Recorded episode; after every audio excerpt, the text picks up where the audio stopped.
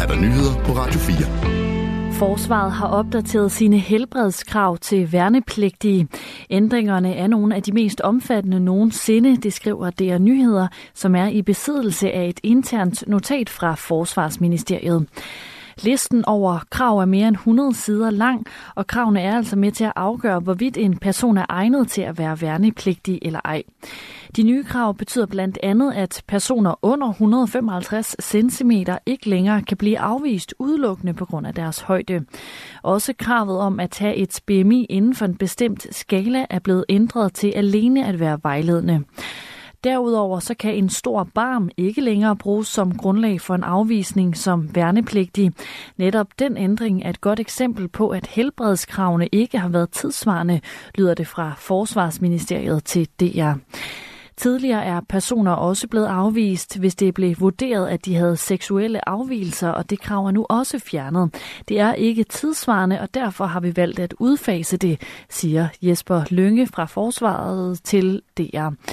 Det er dog stadig et krav, at en person ikke må være ordblind eller blive medicineret for ADHD, hvis vedkommende vil være værnepligtig. Danmark er dårligt forberedt på en mulig krise. Det mener Jarl Vagn Hansen, der er formand i Danske Beredskaber. I et interview med Jyllandsposten opfordrer han regeringen til at komme med en direkte instruks til den danske befolkning om, hvordan man bør forholde sig på en krisesituation, også i hjemmet. Det har forsvarsminister Truls Lund Poulsen ifølge avisen dog afvist at gøre. I december kom Forsvarets efterretningstjeneste med en risikovurdering, der tegnede det alvorligste trusselsbillede i 30 år. Regeringen tager det ikke seriøst nok, lyder det fra Jarl Vagn Hansen. Amerikansk og britisk luftvåben har gennemført angreb i hovedstaden i Yemen. Det oplyser Al-Mashira TV, som er ejet af Houthi-bevægelsen og fungerer som dens officielle talerør. På X skriver USA's centrale kommandoenhed CENTCOM, at det sammen med Storbritannien har gennemført angreb i Yemen. Her bliver ikke specifikt nævnt et luftangreb mod hovedstaden. CENTCOM skriver desuden, at angrebet skete med opbakning fra en række lande heriblandt Danmark. Houthi-bevægelsen anerkendes ikke af Vesten som Jemens retsmæssige regering, men bevægelsen sidder de facto på magten i det arabiske land. Houthierne har erklæret, at de angriber skibe i det Røde Hav.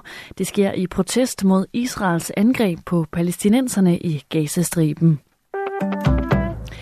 Danske medlemmer af EU-parlamentet bør sidestilles med folketingsmedlemmer, når det kommer til de kongelige ordner. Det mener de to danske europaparlamentarikere, Socialdemokraten Christel Schaldemose og Morten Lykkegaard fra Venstre. Det skriver politikken. De to politikere kommer med en direkte opfordring til kong Frederik om fremover at inkludere EU-politikerne. Som udgangspunkt vil et medlem af Folketinget kunne få Dannebro-ordnen, når vedkommende har siddet på 10 år på tinge. Men det samme det gælder ikke for de politikere, der sidder på de danske mandater i Bruxelles. Derfor har Christel Schaldemose, som har siddet i EU-parlamentet siden 2006, ikke fået tilbudt nogen orden. Det er et udtryk for manglende ligestilling, siger hun til politikken. Men nu er der jo en ny konge, og vi bliver også i stigende grad inviteret til diverse arrangementer. Så det kan jo være, at der kan ske en forandring, siger hun. Schaldemose bakkes op af Morten Lykkegaard, som har repræsenteret Venstre i EU siden 2009. Det er en uorden, og det er på høje tid, at der også bliver ændret på det, siger han til politikken.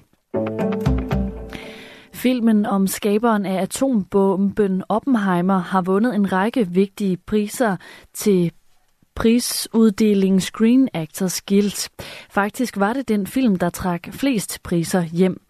Christopher Nolans film har vundet prisen for bedste rollebesætning. Derudover har Cillian Murphy, der spiller hovedrollen, vundet prisen for bedste mandlige skuespiller i en film, og Robert Downey Jr. fik prisen for bedste mandlige birolle, skriver BBC.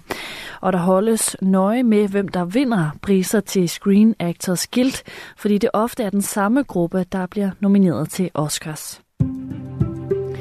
Lidt sol og spredte byer og temperaturer mellem 4 og 8 grader en lidt til frisk vind. Det var nyhederne her på Radio 4 kl. 11.